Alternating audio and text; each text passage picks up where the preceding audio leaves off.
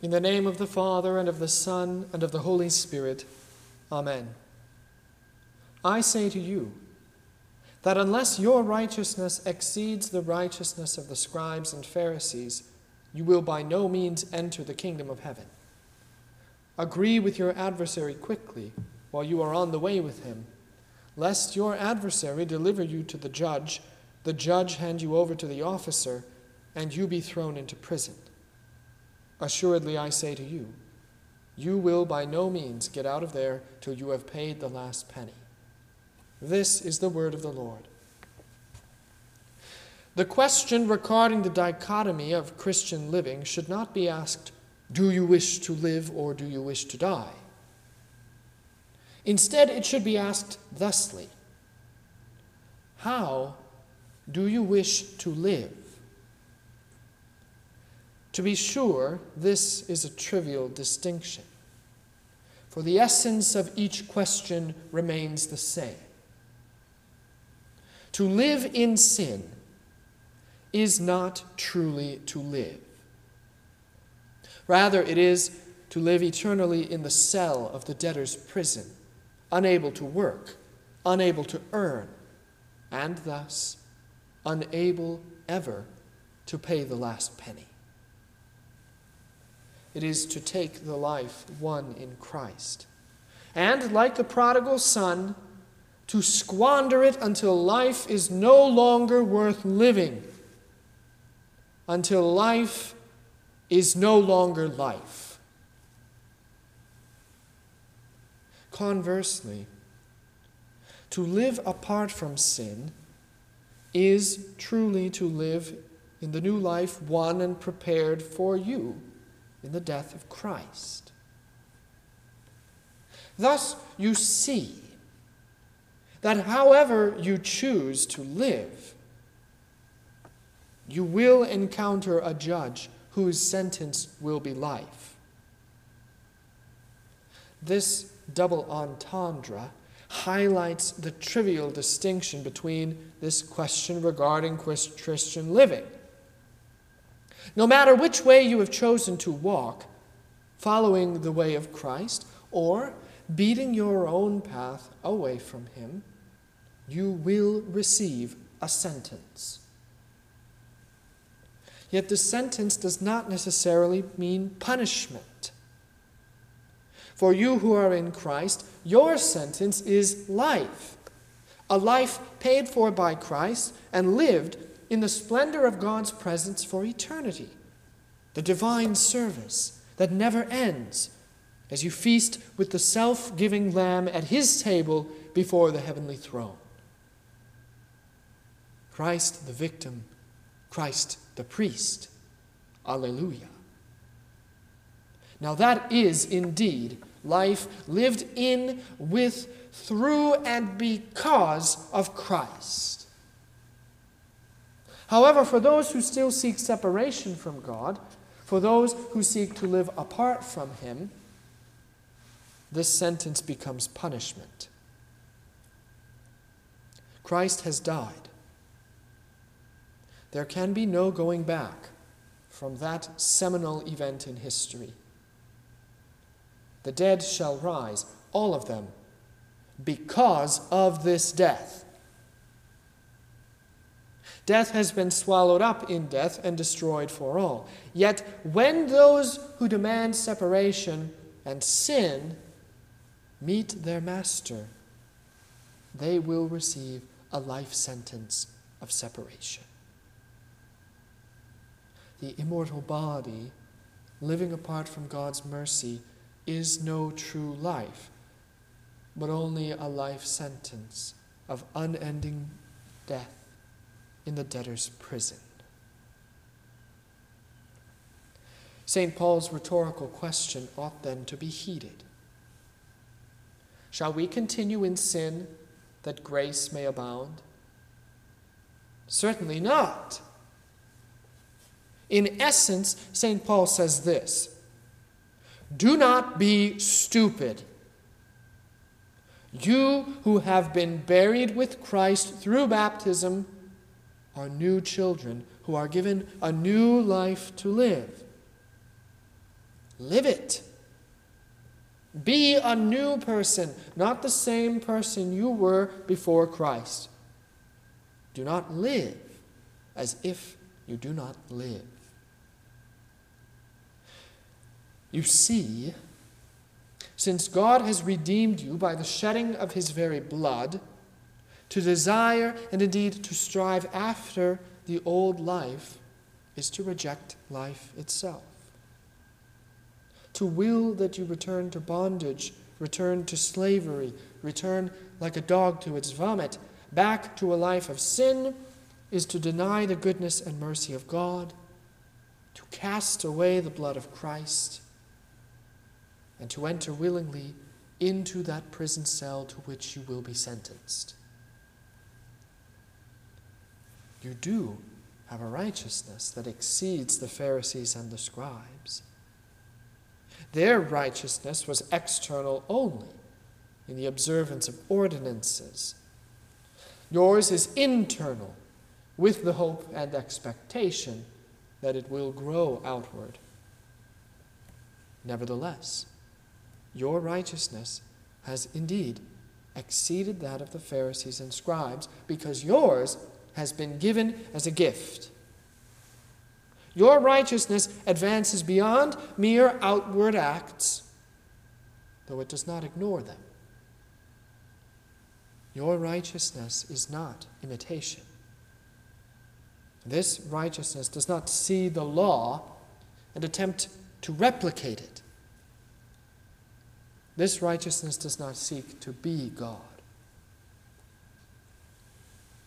Rather, this righteousness is reality because it is God in you, in the person of Jesus Christ. As St. Paul so writes to the Galatians, it is no longer I who live, but Christ lives in me. Your Lord has come to you, cleansed you, spoken to you and set you on a new path. As the psalmist confesses, if you are silent to me, I become like those who go down to the pit. If the Lord's righteousness is not yours, if your righteousness does not exceed that of righteous men, you will by no means enter into the kingdom. Thanks be to God that he does not remain silent, and that he strives for you not to be those who descend into the pit for a life sentence of death. Thanks be to God for the righteousness that he has imparted through his Son. Why on earth, then, as the exasperation of St. Paul's question indicates, would you wish to abandon? Your sins are certainly forgiven. They are not counted against you purely for the sake of Christ. Nonetheless, examine yourself, examine your hearts, and see if you truly agree with your adversary or with your brother. When you examine yourself thusly, you will find Satan crouched comfortably, waiting to remind you how deeply you hate, how strongly you resent, how firmly you are set to curse. Realize then that returning to the old ways of sin threatens your very life. Sin can replace God sin can replace the Holy Spirit. Sin can corrupt your will and lead you to deny your love of Christ and confess instead a love for the darkness. The Christian life is of deadly importance. Dear children, the old man has been put off. Do not strive to don him again.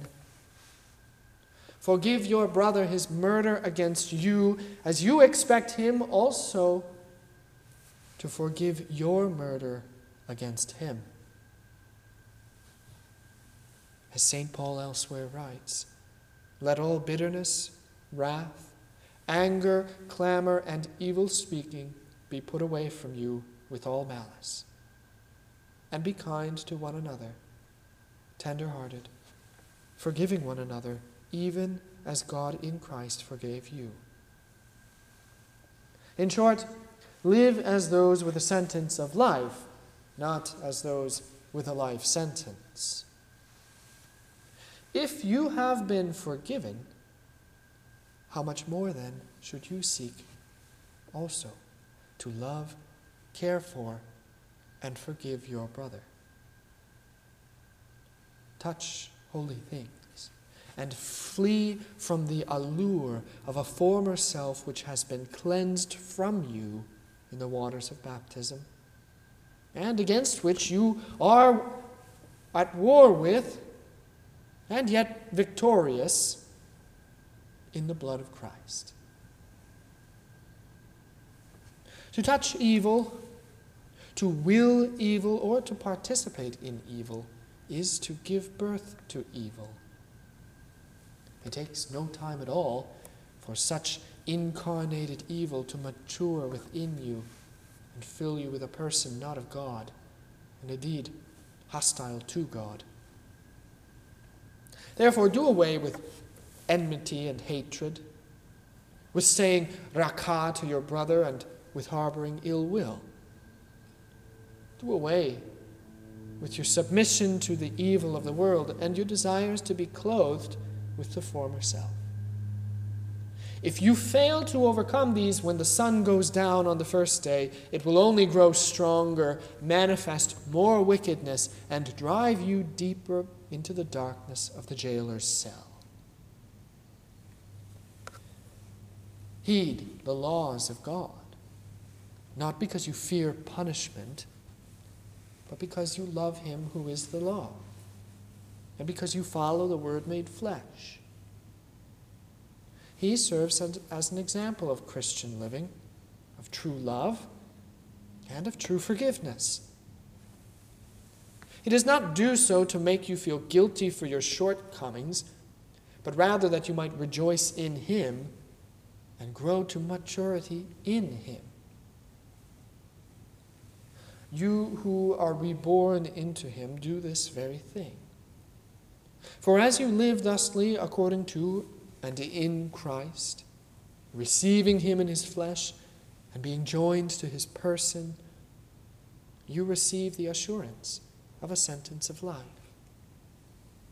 Why turn away? Is it worth leaving this behind to speak ill of your brother, to hate him, to have the last word, or even just to be right? How do you wish to live? As the living dead, or as the dead now living, made alive in Christ? The mercy of the Lord is not weakness or uncertainty. Sin is never trivial. Therefore, repent. Set your hearts and minds once more to be free of sin, to amend your life, to bear fruits of repentance, and strive toward and touch the holy things of God. As you do this, rest in the pardon bestowed through the Word of God, through prayer, and through the Holy Eucharist. For the crucified Lord is as serious in his promises and his grace to you as he is in his law. Amen.